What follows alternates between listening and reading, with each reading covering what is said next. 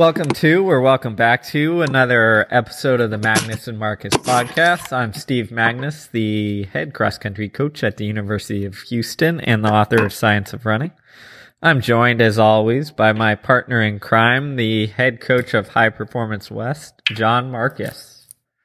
Thanks, Steve. It's good to be back. It's October or almost October. You know what that means? It's apple season. you know what apples mean? Apple a day keeps the doctor away, but in this case, you bring an apple to the teach, and you get some wisdom. So I'm, we're giving out apples today, apples of wisdom. So hopefully everyone will enjoy. Dang, you did. I wasn't sure where you're gonna go with that. So, um, apple, apples, and wisdom, because I had no idea October was apple season. And it is. It, well, hey, you live in Houston where there's no seasons. I live in Portland where you got all four. So there you go. See, That's we- why you're clueless. We have summer and not summer. We're transitioning to not summer right now. So we- we had a nice 60 degree degree day, so it's almost not summer. Whoa. Whew, I know, cold.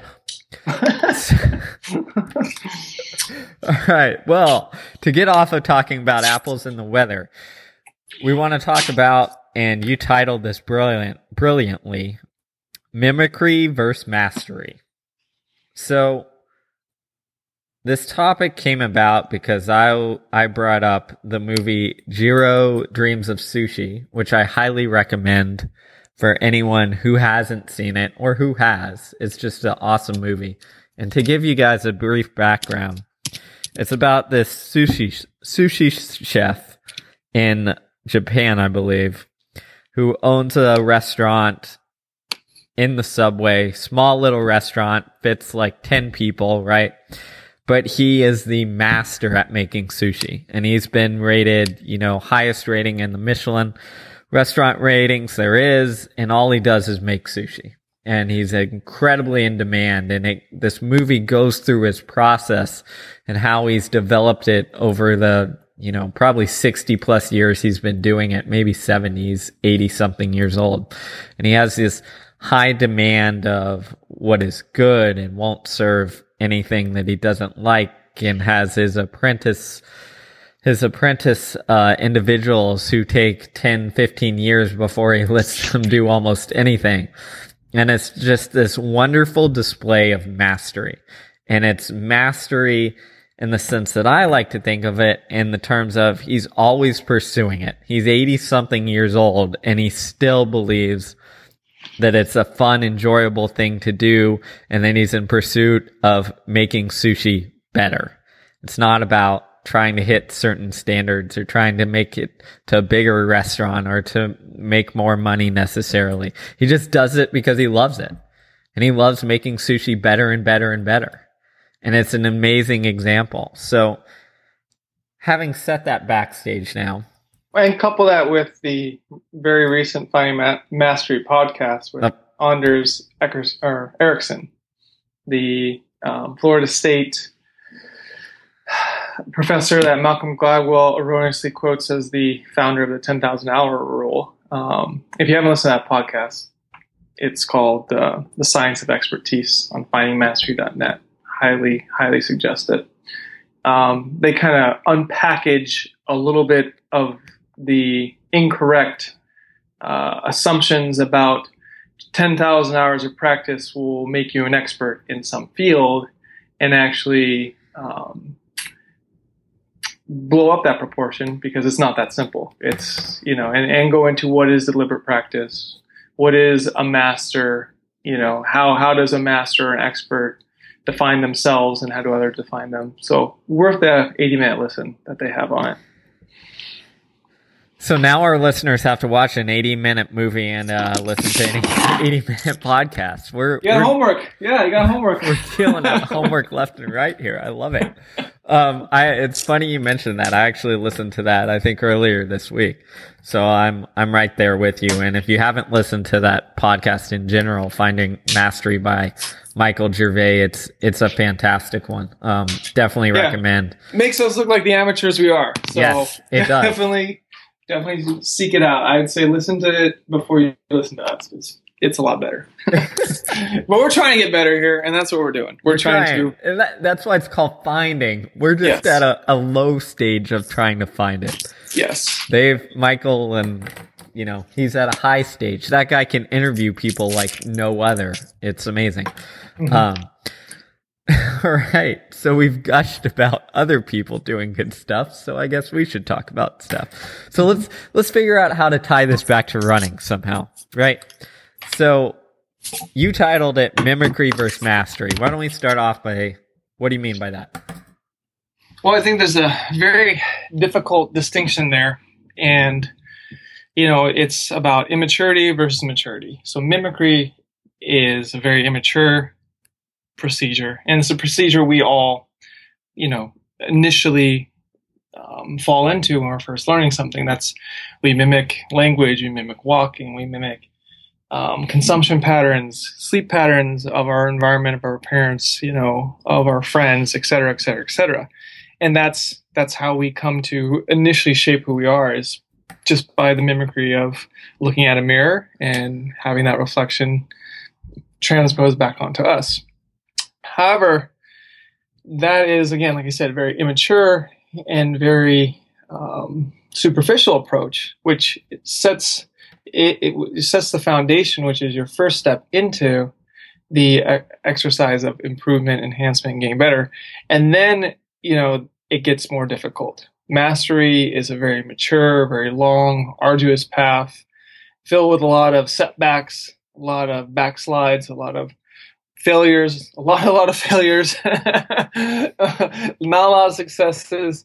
And so, you, you know, going back to training, running, um, racing, all those types of things, this mimicry is easier. It's easier to be like, here's the look, let me fit the look. Oh, here's what other people are doing for a workout, let me do that workout. I saw this workout on a workout Wednesday, we're going to do this one now because that's what the best people do. So we're going to mimic what the best people do so we can become the best that we're doing because they know something we don't.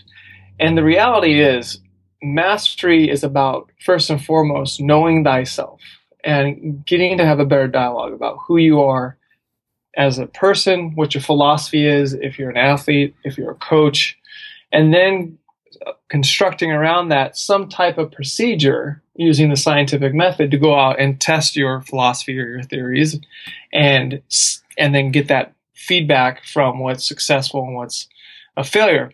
However you know steve knows and i know and we've talked about a lot. We live in a success obsessed culture where it's all about just do the thing that requires the least amount of work you know, sift through all the stuff that's already been done before so I can get the, you know, um, straight dope, as they say, and be be able to drastically get better. And I'm only going to do this if I get better. I'm going to count the cost. I'm going to do this activity if you can guarantee me I'll get better.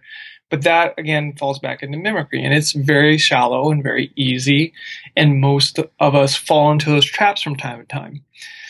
I know like several younger coaches, or even myself when I was a younger coach, they just kind of took a potpourri of all the best things these different coaches did. Like, oh man, these drills, okay, okay, these workouts, okay, these prescriptions of of stretching activities, okay, these these weight rooms, okay, and this this is what we're gonna do, and it's just like let's layer on as much stuff as we can to complexify it.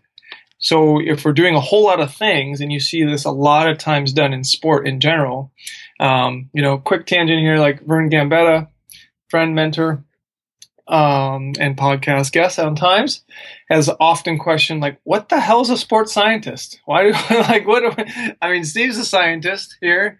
He supposedly he's the one who can answer that maybe a little more. Well, what is it, and why does every professional league team now employ a catalog of these? secondary and third, fourth string um, performance coaches to help the coaching staff better coach the athlete of the 12 NBA players, what have you. And not to say there's not validity there, but you know we've increased the complexity about everything, and so it's forced this hyper specialization on everything. And so we think because it's more complex, it's more sophisticated, but really it's, in my opinion, it's a potpourri of a lot of good things that happen to work. that people were aware of and shared and noticed. And the most difficult thing about mimicry is there's no filter. You just you do you do the things that worked or that someone that worked for someone else who had a high degree of success. The thing about mastery is there's a really thick filter. And when you are on that path, you have to know more what not to do and more what not to employ than what to employ. You know, I, I tell a lot of the athletes I work with, we're more a sum and more a product about what we don't do in training and what we opt intelligently opt not to participate in than the actual physical activity or training, you know, uh, methods or procedures that we do employ. And and I think that's, you know, to me, the heart of this mimicry versus mastery dialogue. Yeah, you know, it, when you say tell that story, say those things, you threw a lot out there, so I'm not sure what I'm going to cover. Uh, but when you say things like mimicry and um, do what to do versus what not to do, and having a thin filter versus a thick filter, what it reminds me of is it's the learning process um, of becoming a coach or of becoming whatever you want to become. It's the learning process. It's when you really first start whatever the topic is, and you're reading and you're learning, you're trying to do all this stuff, you know a lot of facts and information, but it doesn't, it doesn't blend together. It doesn't meld together. All you do is you see fact here, fact here, fact here, fact here, and you have no clue whatsoever how to connect them. So you just throw it all together. It's kind of like when you first got to college and you wrote that first big research paper and you just figured out everything, all the facts you could. And you're like, oh crap, like I'm just going to throw this all together and there might be some coherent, like tiny line that ties it all together. But when you get towards mastery, what happens is you start seeing all these little facts, but you're zoomed all the way out so you can see the bigger picture and see what connects and what, what doesn't and what belongs and what doesn't. So if you're writing that paper again, now, instead of all these facts with a thin line kind of holding it together, now you have this thick narrative that's driving the entire paper, right? You have this argument that makes sense and and coalesces together and you just use what facts you need to to make the point. And I think that's the difference between mimicry and mastery to me. And in the coaching sense, it's just as you explained, it's when you're young, you just steal stuff, right? you just say, Hey, I saw this good team did that workout or this good team did that, that, um, that program and we're going to use that. And then as you find out how that reacts, you start adding and adjusting and all that stuff. And soon enough, your goal is to have this overarching idea um, that guides your your training philosophy, your coaching. And once you have that philosophy, then it then it becomes, oh, we don't need that workout. I don't I don't I don't care if, you know, the number one team in the country did it or the, you know, Kenenisa Bekele did it. It doesn't it doesn't matter to me. It doesn't fit our overarching philosophy. And that's what it is to be a master to me. Well, it's also to know that correlation does not imply necessarily causation right? Yeah. Right. And that's very critical in any in coaching and growth and development, because ultimately that's what we're trying to do as coaches is we're trying to work with some given level of athlete, help them grow and develop in some way, shape, or form, given the, the time we have to work with them. Now, a lot of it is it in an academic setting, in a scholastic setting. So you know, we treat it or have treated it how we treat a class. Like, show up, first day of practice, here's the syllabi. I have the whole year, you know, of training, you know, with this great periodization chart. Here's what we're going to do. Boom. You have to mold to the, the course, not the course is going to mold to help you. And I've noticed, especially a lot of higher level athletes, there's a lot of insecurity when there isn't this really definitive plan laid out in place because you know that's the way we educate ourselves is having this plan okay in this six week course or 12 week course or whatever you're going to know all these things however steve and i were talking offline and he and i are much more interested in the entirety of the ecosystem rather than isolating different parts sporadically throughout it and so how do you measure if someone's growing and developing It depends what matrix you are really emphasizing or can emphasize. Um, you know, like a good example is Michaela Fricker. She's in her second year working with me. You know, we're starting a little bit earlier with a lot of work. Um, you know, that was not her strength necessarily, so more a weakness type work now. But she's able to do things this year that she could not express or do consistently uh, given this nature of the work this time last year. And I keep reminding her, that I go, Michaela, you're able to do things and handle the stimulus, handle the stressors, and rebound quickly from them at such a more rapid rate than you've ever been able to do. And you're able to do it more volume of work, you know, heavier weight of work, whatever. There's a lot of different areas of progression there. But I'm always reminding her, like, it does not matter if you're not mentally engaged and focused in stretching yourself and challenging yourself and taking some risks here in practice in the fall because this is the time to really get a lot of not just physical growth but mental and emotional growth as you prepare for your next season of competition. And so that's been really exciting to see and just looking around, you know, there's just a different display every practice session about an area of development and growth that's happened within the context of a year.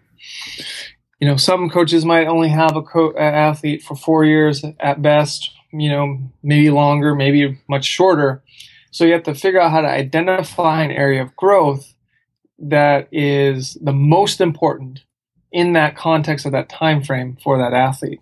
Um, and going back to Michaela, you know, when I started coaching her last year, it was about mid-November. We you know, agreed to work together and prepare for her outdoor season. And it was just like after a quick assessment of a couple weeks of just general practice and prep and seeing where she was at and just having her express different qualities, like, okay, here's where you're at. We can't fix this right now because the most pressing thing is get you ready to try to run three rounds of the 800 in, Ju- in early July to give you a shot to make an Olympic team. And so we need to prepare you to express that. And these other things that we want you that are weaknesses, that are areas of opportunity for you, we really can't or shouldn't invest too much time in it right now because it's going to be at a detriment and we're just going to try to do too many things at once, complexify it, a detriment to that immediate short term development. But if we work on this short term development that has a layering approach that will help springboard you to put you in a good state of being mm-hmm. physically, mentally, and emotionally to then work on this long term growth area. And so as a coach, you you know, you need to be able to see the potential progression where the short term helps enhances the long term and vice versa. And that is very difficult to do. it is hard. And I am by no means an expert at it. I'm much better now than I was two years ago at it because I finally got what mattered most and what my job really was is to encourage, inspire, and guide growth and development. I mean, when I was a college coach, younger college coach, I didn't have that frame of reference. I can I can uh can uh, echo that a little bit, but you know, I I think in the college environment, especially, you see that a lot especially on I- incoming freshmen. I get, I almost, I do an assessment. I mean, I do a questionnaire that they all have to fill out, giving me their background and then watch them work out. And I, I mean, the first month or so is just assessing what they have and what they don't have. And sometimes you step back and you're like, okay, like this kid is good, but we have a lot of work foundationally to do before he's going to be able to express the fitness that he actually has. A good example of that is last year I had a freshman come in who was who was pretty talented and ran I think around um, 420 and 920 in, in high school. So solid athlete. And he came in, struggled big time in cross country. We had a good team. Um, so he was having to run with some big dogs. And even though I was holding him back, like he would, he was driven to try and do the best he could, but he'd, he'd crater and run 27 plus minutes for 8K, right? And it was bad. Comes around in track season, you start seeing him express some of that fitness. He gets down to, I think 356, 357 for 1500. He's starting to show stuff. Then this cross country season, it's like a new person. And he's like, I don't know what happened last year in cross. Like I'm running, you know, he came up to me the other day after a race and was like, that was two and a half minutes faster over 8K than I ran last year. And it was a solid race, but I have more in me. And I was like, all right, G, like that's because you're able to express your fitness now. You were still relatively fit last year, but you didn't have the tools to express it.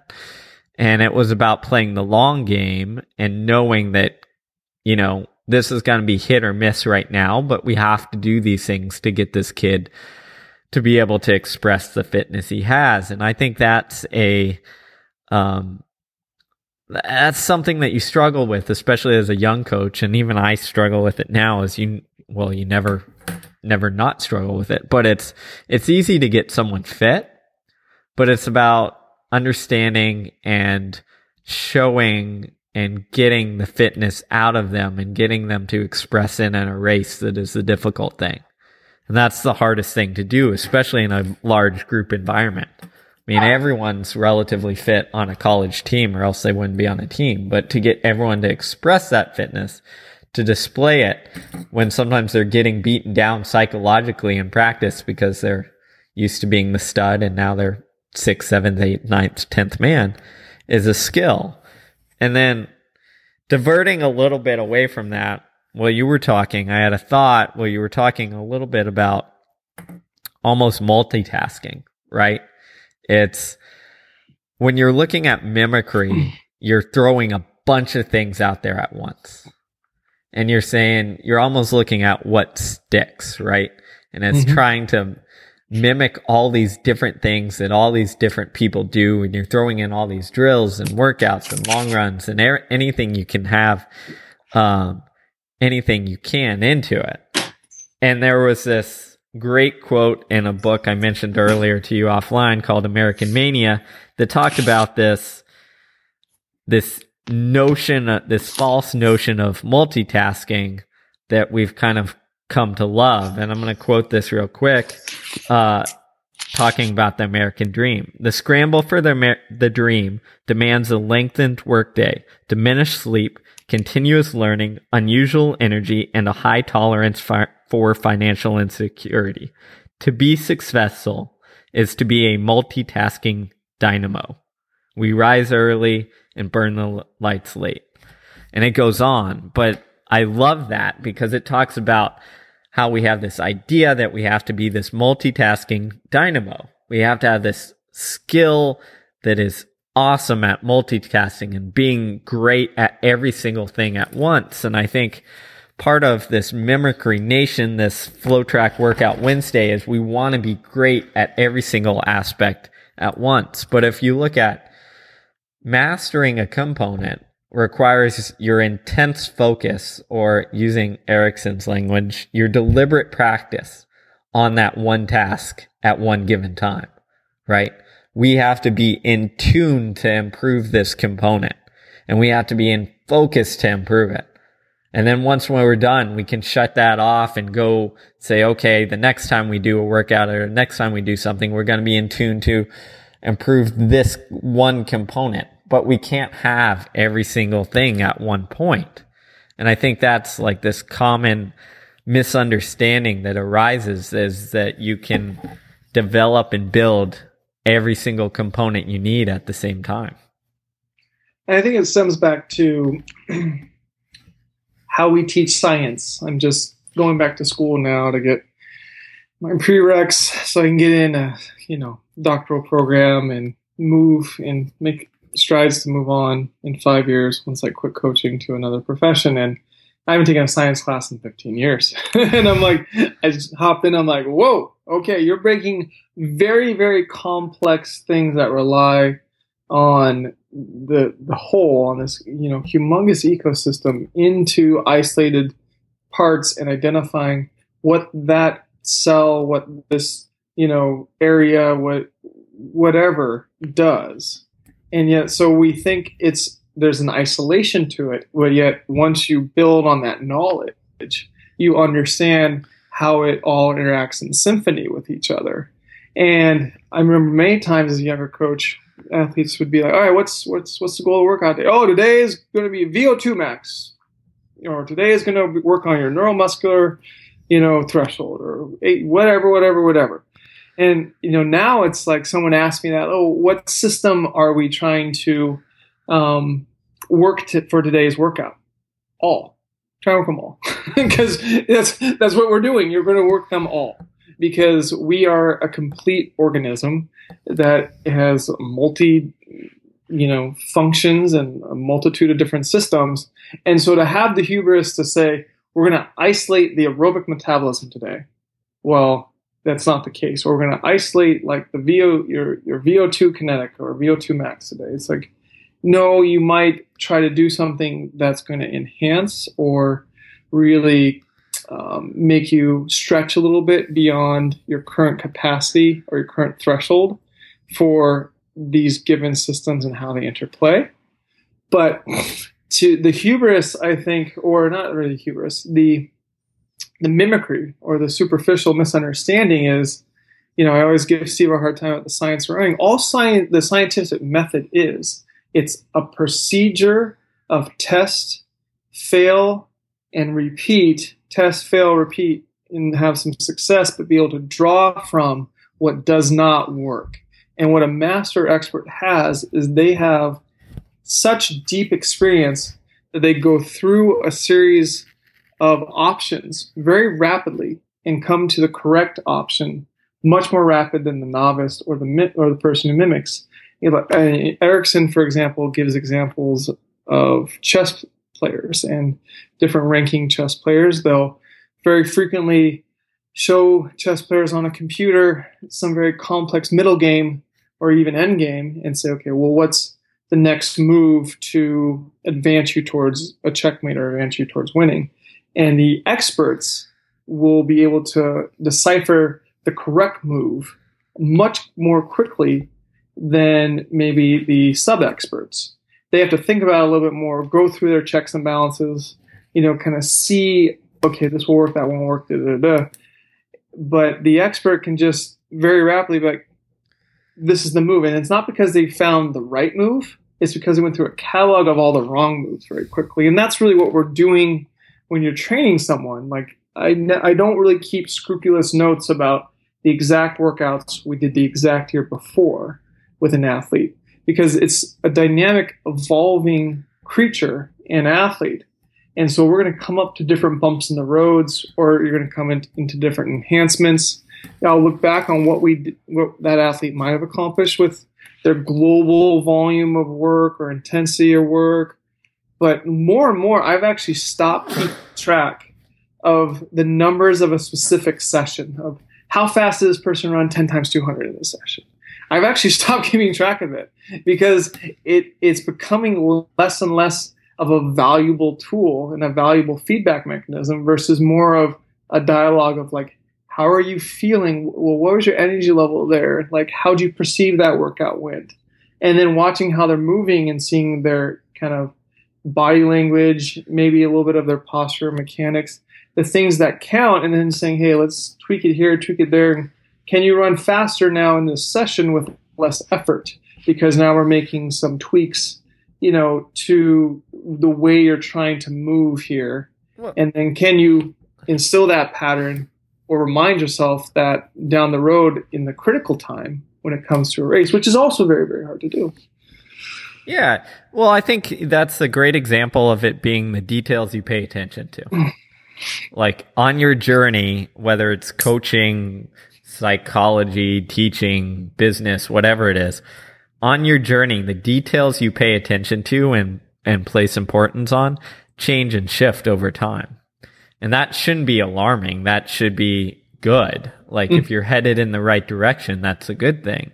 And to quote another study, there was a, a, a research study on climbers, like rock climbers. And what they did is they hooked a camera up to their helmet so they could see what they're looking at and then also at their eyes to see where their eyes were glazing or gazing. Sorry. Um, to see how, what kind of information climbers took in. And they compared expert climbers and beginner climbers. And, and, and what the, the climbers were actually looking for was entirely different. The beginners saw distinct routes that they could take, right? They saw like, oh, this is it. Like I have to go from A hold to B hold to C hold. And this is the way I climb in a very matter of fact, uh, linear progression. And if you looked at what the experts were looking at and saw is they weren't, they didn't see the details of the rocks. Like the beginners would look for very specific details to know if they could get a hold so that they could go from A to B to C. The experts saw patterns. They were looking at a more global view of it. They weren't, they weren't scanning for the minute details of the hold and to see if they could fit their hands in. They just knew by the global view of it. So it was a fascinating display of how the details that matter change as we evolve in our understanding. And I think that's the same as you just mentioned with coaching, as the details that we put emphasis on shift. I'm the same. I used to, I used to track every single workout. I used to, I have a log of my own workouts for like eight years straight of every single one. For a couple years in there, I classified every single, you know, mile run into a like grouping on like, oh, is this like threshold work? Is this VO2 work? And then looked at the percentage of that done per week, per month, per whatever. I have all that stuff. I have a couple of that data, those data sets for athletes that I coached a long time ago. But now none of that exists. so uh-huh. I don't have any of that. I have notes that are written after workouts from people who send who since I coach a lot of pros from afar, I have notes that say, you know, good workout felt smooth or felt good or struggled on this or lost focus or whatever it is. Just like a couple keywords that tell me enough information that I know to adjust uh, coming up. I also, for my college kids, I have a couple who, you know, track and log not what workout they did or how much they did or what intensity they did it at, but how they felt afterwards. so, well, the structure changes. You, you know, yes. we we set that structure, we set that elementary structure in that foundation because again, you know, we're just a mirror same same thing with my own personal running training. I have all my training logs every day, minutes, miles, everything. How long the recovery jog took in between, you know, mile repeats on the track or whatever. Everything was logged and tracked. And so I'm, you know, we're not trying to discount that for, you know, the younger stages of development and learning oh, as a coach. I think. It, yeah, it's it's really important. You can't just go shoot from the hip Yep. But then you get to relating this back to Juro, you get this mastery about it because when we were younger, we were short on experience but high on study. Now it's the other way around. You know, we are high on, uh, or, or actually now we're we've enhanced both. Now we're high on experience and we're still high on study. And what we're studying is now multidisciplinary because we've really looked long and hard at a lot of valuable information available to us within our discipline. And it's only, you know, got us to a certain threshold and a certain, there's a certain ceiling to it. And so here we have this elementary structure, which is very critical to understand these different physiological systems and these different ways cells, you know, supposedly interact with one another and how we, you know, what inflammation really is and what the nervous tissue does versus you know smooth muscle tissue and da da da da. But now we're we're uh, we're seeing that more from a holistic ecosystem, which then we look at, say, a workout Wednesday, and it's like, oh, that's interesting that that program or that coach or that those athletes are doing that. That's okay, that's kind of cool. I wonder what they're trying to accomplish there. Well, probably trying to accomplish this and that. And like in you know a minute, you're like, all right, that's fine.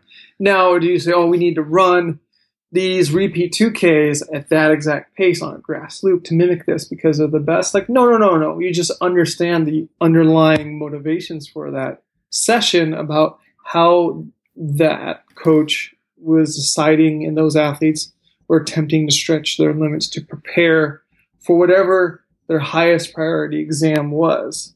And again, that's where you always have to work back from as well. You know, um, is what what really are we trying to do? Fitness is one thing versus performance is a, is a much different thing. And I think we, again, mimicry versus mastery. Mastery knows from a training and coaching standpoint, you're preparing people to perform versus mimicry is, oh, I just want to be fit. I just want to run five by a mile at, you know, 450 pace with two minutes rest and then I'll be ready to go. And it's like, well, yes and no. you might, but how many athletes have been able to do that at, like, say, the collegiate NCAA level, and then go run like a 32 minute 10k cross country because the chips got down and they weren't mentally callous for it and ready to go. So you know, there it's knowing that that's not the direct transfer. The, the, miles in, the workouts put in, do not directly transfer to performance. Exactly. And I think that gets back to one of my favorite coaching maxims, which my athletes hear too fa- too much, is you can't force fitness. Like you can't force racing. You got to mm-hmm. let it. You almost have to let it come to you, right? The reason so many people can do those insane mile repeats in practice and then can't translate it to the race is because they're trying to force their fitness. Mm-hmm. They're they're trying to prove themselves every day in practice instead of trying to get better, right? And if you look at mastery, it's not about proving yourself because proving yourself is a very ego driven concept. You're saying, I don't think I can get here or someone else doesn't think I can get here. So I'm going to prove to them or myself that I can. So then I can get there. It doesn't work like that. If you're looking at mastery, you're decreasing your ego. You're not tying it to what you know, your end result is and you're saying, all right, what can I do to get better today? In order to get better today, I'm going to have to do X and Y workout. So I'm going to get it done. You're not proving it. So then when you get to the race, so like, what am I trying to do today? I'm trying to race the best that I can, try and get X, Y, and Z out of it. And you're just executing the process. And I think that's a key distinction that so many athletes and coaches and everybody in life misses. Well, like Henry Rono, for example, in the late 70s when he was in his peak world record shape, when he would set world records by himself, you know, in rainy Seattle Stadium or wherever, you know, and had that streak where he set all those dis- track distance world records in that 80 day span. You know, he was self trained, even though he ran for Washington State, he trained himself and he just knew what he had to do to be prepared for the competition. And then he would just go into those competitions just pushing himself, not proclaiming, you know, like say a Prefontaine, I'm going to do this today. And then feel like he'd have to prove and live up to his word because he made these very, you know, big political announcements before a race. And then it was like, oh, I got to live up to my expectation I set versus that's mimicry.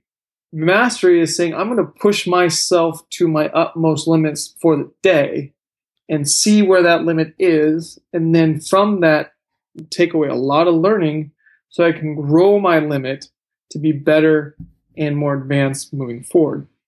And I mean, as long as long as you're keeping an objective eye, you can really identify areas where there's mimicry going on. It might be a high level mimicry or pseudo mastery versus authentic mastery.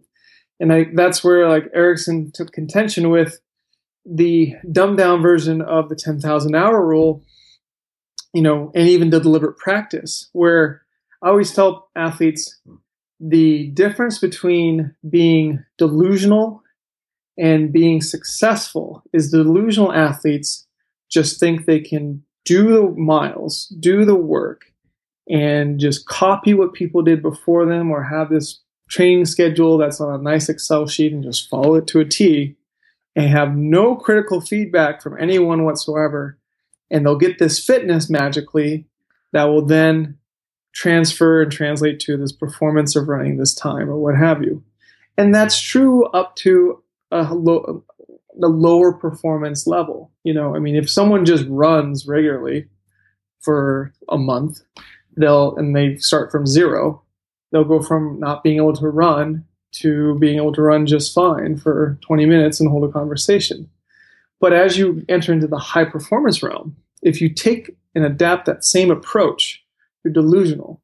You need, we need very honest, immediate critique and failure of feedback or feedback of failure to have rapid improvements as we're ascending more and more up the high performance mountain. And that's where a coach is very necessary in some way, shape, or form, whether they're there on the track on the day and they're holding you accountable, or you're having, you know, some consistent communication where again, there's this accountability factor created where it's like, look, this needs to happen. It's uncomfortable. You may fail. But I always remind people, it's like, I don't know if this is possible. You don't know it's possible. But you know, one thing I do know is you can handle it. Why? You've handled everything else in life. That's why you're here still. so you might not be able to do it, but you're going to handle it. So just go into it saying if it's a tough session or a big race or whatever, just saying like, I don't know if I can accomplish what my desirable moonshot goal is or what's been asked of me on the, the training, you know, objective for the day. But the one thing you do know is you can handle it. Yep. People are um people are very hard on themselves sometimes and I think that is it, again it comes back to almost we have this frag fragile sense of self-worth, ego, etc that we can get into at some point um maybe not now, but it drives a lot of things and I think a lot of behavior is comes out of that and I think tying it back to um maybe tying it all up since we've been going for 45 minutes. Um, Man, they the Finding Mastery podcast does 80, 90 minute pods, Steve. well, I mean, if you, if you still want to, if you want to keep going, we can, but I, I don't have faith that people want to listen to us for 90 minutes because I don't know what I'm talking about for 90 minutes. Oh, um, I, I'm just trying to give the people what they want. You, you know, I mean, it, well, let's take a vote. If, if you want longer podcasts, and you want John and I to sit here and talk for longer, just uh, just tweet at us and um, let us know, and then I'll talk for longer. we don't know. We don't have any objective feedback. No, we have zero feedback. This is just two guys sitting on Skype talking to each other and hoping to God someone listens to it. And then come track. No, it's not. I don't. We're not hoping to God people listen. We're appreciative that we listen, but I don't know. It that, was just you and me talking, which we uh, were doing uh, before right. we even started it. We're just trying to give people insight to the dialogues that we have so, as pure coaches. So before I turn this off then and sum it up, why don't we why don't we look at mastery from the reason we started this podcast? I like it. So, you know, we we've had these conversations for a long time before we started this podcast and we just call each other up and most of the time it was to vent about some coaching thing or to, um, you know, throw some ideas around and be like, Hey, what do you think about this? And then, you know, you threw out the idea and then we sat on it for probably several months, right? Yep. And then we're finally, I was finally like, all right, let's do this podcast thing. And we kept it, as you guys know, entirely simple because we have no expertise on anything in terms of editing or anything like that. So we kept it entirely simple and just threw it up here with the notion that, hey, someone's going to find these interesting. But beyond that, it's going to force us to talk every week or two because people expect us to talk. And this is going to force us to discuss and get better as coaches. Um, and evaluate ideas and concepts that maybe we don't ever verbalize, right? And to me, I see these talk times as ways to not rehearse or recite rehearsed work or to discuss as if we have the answers, but I see it as a way to clarify my thought process and to understand your thought process so that I can take something new to the table and continually develop as a coach. And the fact that it's a podcast and people are listening is just the driver needed to make sure that this occurs every 10 days or so instead of us getting self absorbed in our own life and forgetting to have these things it's a form of deliberate practice, right? You know, we're exploring concepts and ideas we're that we're struggled with. You know, even as I am doing something or coaching or going through setting up a coaching program or pattern of training for a, week or however long, I come back to a lot of the dialogues that we, we have here in this space, or at least when we get off the horn, um, and shut the podcast down. Just my own thought about, well, Steve approached it like that, or thought this, or threw this out. Okay, maybe I'm deficient in this area, or like, man, he brought some some study or some book I never heard of. Let me go investigate that. You know, so it's it's it's also a very um, transparent and public display of our own finding mastery process and just how slow and bumpy it is because that's that's the truth. It's just it's a slow and bumpy process. And you know, in the book you referenced earlier, and I think even the Tocqueville quote you've thrown up online the other day, you know, it's this desire to have it very rapidly, to have it be a consumption thing where it's like, all right, I got that immediate dopamine hit because I did it, and I got this immediate, you know, feedback or thing from it.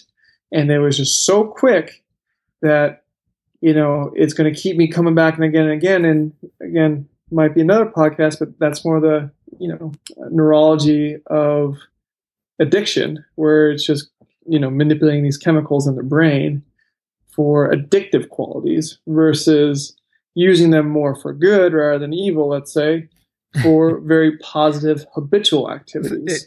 So so just commenting on that for a second and to, sh- to bring this and show you how it's not all about being in your specialty. The best, one of the best books I've ever read on motivation has been a book on addiction. yeah. Because it explains the biology, the neurology of how we get stuck on passionate things and how we get desires. Addiction is just taken to the extreme, right? It's if if you can almost have that sl- slightly less, um, you know, slowed down version of addiction with some nice helpings of self control, then you no longer have addiction, but you have a passion, right? Mm-hmm. And if controlled in the right way, then you have a, you know, what is called in research a harmonious passion, mm-hmm. right? If seen in the right way.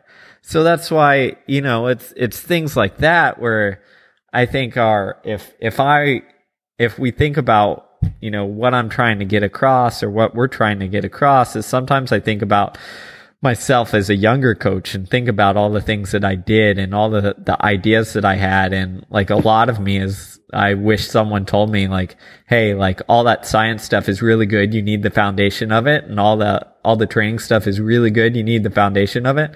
But you know, throw in a uh, throw in a book or an article that's outside of that world once in a while. right, and you just have to take things to their natural conclusion. So yes. you know, maybe it's like yeah, you get really involved in this very specialized um, study or pattern of study or way to think about this problem and to create a solution in that frame of reference. But again, mastery, as we've been saying, is about having a multiplicity of solutions available for a given uh, set of problems. It's it's it's a skill acquisition. It's like okay, I can. How do I get someone fit? How do I increase their motivation to compete? How do I get them to believe in themselves? You know, how do I overcome? Okay, this person can only like as you've had, Steve. Like you've had athletes. Well, they only can run on land three days a week, you know, or they're going to just break. They're that fragile. for some reason right now? How do I one get the most out of the short term, but then two build them up for the long term so they can run five days a week without you know having excessive breakdown. So you know those are the kind of real life practical questions you have to answer. The you know the worst way to answer it is say here's this training plan with these paces that I copied and pasted out of a book off the internet, and this is what we're going to do because this is what this respected, successful coach did. And I'm here to tell you, being a successful coach in with a superficial definition of success for having athletes who, you know, working with athletes who win races at whatever level, that just means you got lucky. 90% of the time, you got really good people. And the thing is, the art of coaching, the mastery of it, is being able to invest just as much into those athletes that want that investment first and foremost, need that investment, and that might not yield you the coach of the year honors. That might not yield that front of the pack, you know, um, noticeability versus like it's that more that mid pack kid or that kid you were just talking about who, you know, ran 27 minutes for 8K and then came back and ran two minutes faster this year. I mean, 25 minute 8K is not going to turn heads, but with that athlete, that is a huge step forward for them, and it shows more of a mastery and patience for process rather than this mimicry for this addiction of immediate success. Exactly, and I think I, I think maybe uh, tying it together in my own world is is I think I have a nice um, a nice dichotomy in my own coaching life right now. So if you look at the pros I coach, I have Sarah Crouch running Chicago um, next week, right? Uh, Zach Hine running uh, Minneapolis or Minnesota um, Twin Cities, that one marathon next week. I've got Sarah Hall and Neely Spence running New York City marathon in you know four or five weeks. Uh, Natosha Rogers is running ten mile champs next next week. So a bunch of really fast people who have always been really good getting ready for a really big race. So on one sense, this is the most, I guess, fast people I've ever had training for similar races at the same time. Right. And then on the, so on uh, that side, it's really exciting testing the boundaries and limits of, you know, what really good people can do. But on the other side, on my college men's team, at least, my women's team's clicking along pretty well. But my college men's team, we're redshirting a number of people. And if you looked at our cross country team from last year to this year, we are fielding an entirely new top seven men's group.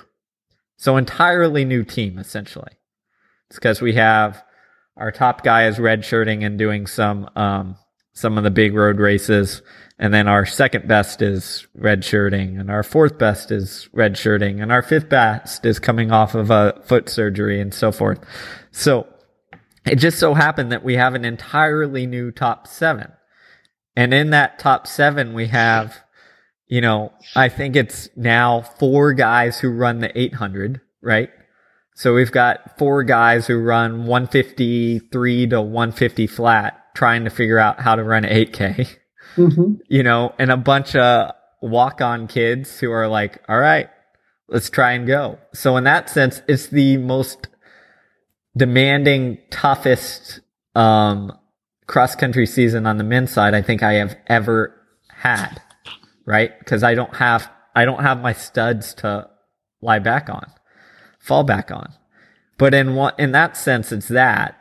But in another sense, it's an amazing challenge that I've had to figure out. And we don't have all the answers at first. Our first meet sucked, and now we're to the level where we are okay and we don't suck. We got ninth out of 16 teams instead of near the back at Texas A&M, right? So, but it's this wonderful process of trying to figure out how to get the most out of guys who are like a ragtag group of misfits trying to run 8K. mm-hmm. Yeah. and you know the lessons learned in coaching and in approaching races and and trying to get that fitness to translate over to racing and approaching the mental game and trying to figure out people's uh, mental hangups because I have more now because they're just not freakishly talented, right? It's been uh, both demanding but also incredibly liberating because it's like, all right, here's our problem. Like, here are the eight guys we have to run. We are not getting any help whatsoever. We have no, you know, we don't have this huge amount of talent to rely on. But we just got to get it done. Mm-hmm.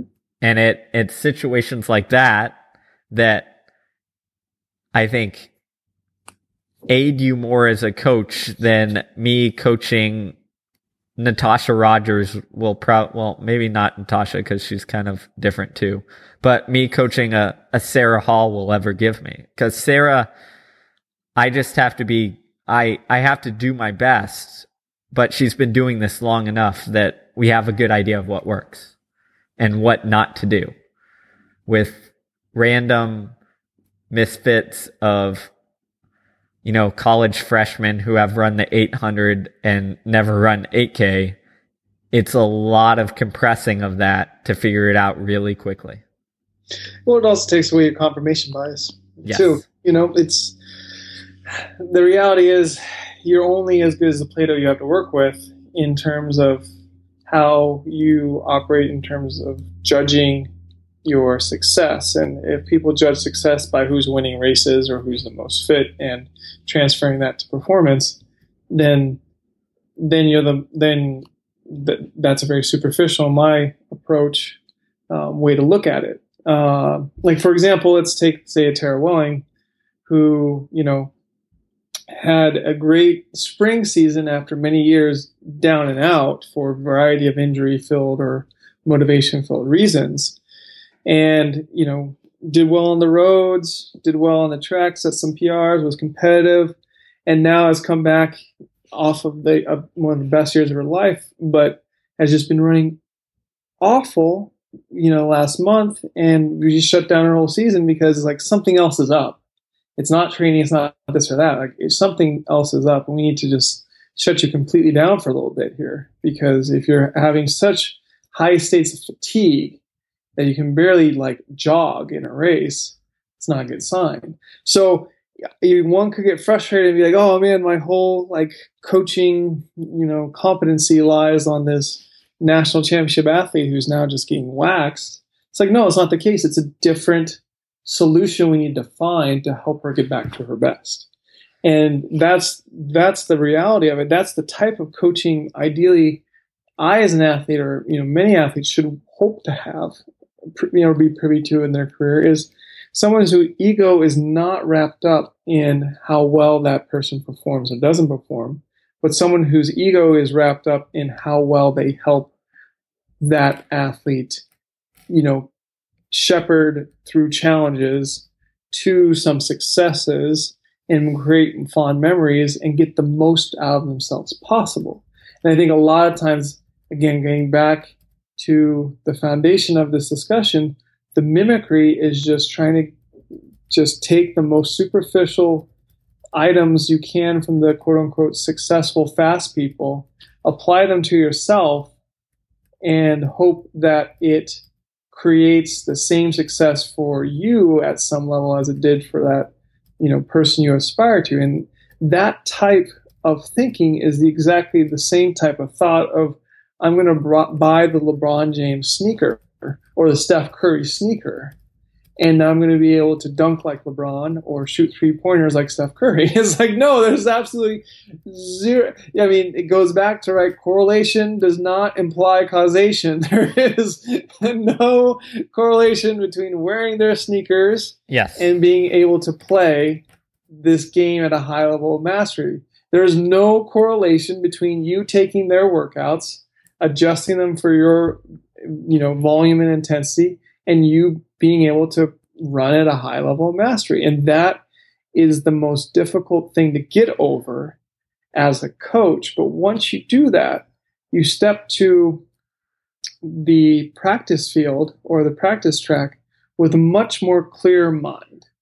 I mean, as we wrap up here, I'll give another personal topic. Like today, Michaela Fricker was doing what we call stairs and hills. We have this uh, inactive volcano in Portland that has a bunch of good soft crushed gravel trails and all, and also this very long set of stairs that is about you know that that rises up in 500 feet in elevation. So you know very well groomed and very difficult. We just go and run them. So it's like run every one for a, a certain number of flights, and then run every other one for a certain number of flights then we'll do like this 200 meter gradual incline hill. And then today we finished what we call long stairs, which is about 45 seconds in duration. It's about 10 short little flights that kind of ascend upward. And that one's running like every other foot on the step. So what, you know, I don't care what the distance is. I know about roughly the time it takes to ascend each um, ascent for the, the different stairs. You know, Michaela has some familiarity with it because we did a, a lot in her preparation phases last year. But today was her first time back, and it's just just run it at this percent perceived effort. Your legs are going to feel jelly because we haven't done a whole lot of like fast twitch neuromuscular stuff. You're going to get a high degree of acidosis and positive H ion influx. That's going to help buffer your, you know, your lactate is going to have to like buffer over time now. And she's like, oh, but I'm the strongest I've ever been. I've been able to do, you know, more broken tempos at faster paces and more volumes, or I've been doing more volume of running. I've been, you know, she's just come back in a lot of ways that we traditionally measure strength in distance running stronger than ever before. But yet we get onto the stair thing, which she has not hit in about six, seven months and just gets wrecked. It's a really difficult challenge for her today. And she had several days to rest up for it too. And she thought she was going to just waltz in and crush it. And I just told her, oh, Michaela, this is a very complex stimulus running these stairs and hills in this packaging and these durations and with this type of intensity. It may just, and it's like to the average person in this, you know, they, they, a lot of people walk up these stairs or jog up these stairs and you know, everyone's always like, "Whoa, what's she getting ready for? You make her do this every day? Whoa, this is crazy." And I'm like, "No, no, no. This is a very sophisticated session, but it is a very simple session. Just run up these stairs hard, run up these hills hard. you know, so it's that balance of we know what we want to do. That's going to be difficult and challenging, and even though she's on her way and getting more proficient and becoming more skilled and developing her her mastery or her craft we're still going to hit her with things that she can't really do well right now in effort to further refine and further develop and further get her closer to mastery. And that's the more the process and thought process about why one's opting to do that instead of just saying, well, is what we did last year and it worked, so we're going to do it again. I mean, it's there's a lot more subtle thought that goes into that preparation. I think the difficulty is is to want to sit here and unpackage why we're doing everything that you're doing. But at the end of the day, the very short but profoundly deep answer is we're just trying to make her the best we can help her be. It, and you know that's a great example of another component that I think of that entails mastery, and that's called perspective. Right? And I, I think when we get into a mimicry climate, as we talked about early on, we tend to narrow our focus. And when we get into mastery, we have the ability to both narrow and enlarge, expand our focus. And if you look at athletes, I can, I can almost always tell when they start to get it, when they stop having a nar- such a narrow focus on I've done this, this, and this, so this should be better. Or, um, I have this expectation to do this. And if I don't hit my expectation, it's not the end of the world because I have layered it with A, B, and C in terms of workout. So it's okay. And it's like gaining that perspective is when I really think athletes start to like jump to the ne- to the next level in terms of, you know, being able to achieve a high le- high degree and level of excellence repeatedly over time. Um, which I think right. is You're not counting the cost. You're investing in the process. exactly, exactly. So, I think that matters a lot. But now that we've reached your um, bare minimum of seventy minutes, There we go. I It- love it. it's done. Finding mastery, Michael Gervais. We're coming after you. Just not as good sounding or as We're inspired. polished. We're inspired. We're inspired. so this is good stuff. So to wrap it up, I'd basically say you've listened to us for the last 70 minutes or so. Um, hopefully you gained some insight on mastery. As we mentioned in the podcast, hit us up on Twitter, give us some suggestions, give, give us feedback, um, whatever you need. And above all, if you really want to know what mastery is about, go go watch Jiro Dreams of Sushi. That's that's my message I got. Agreed. Perfect. Well, thanks a lot for listening, guys.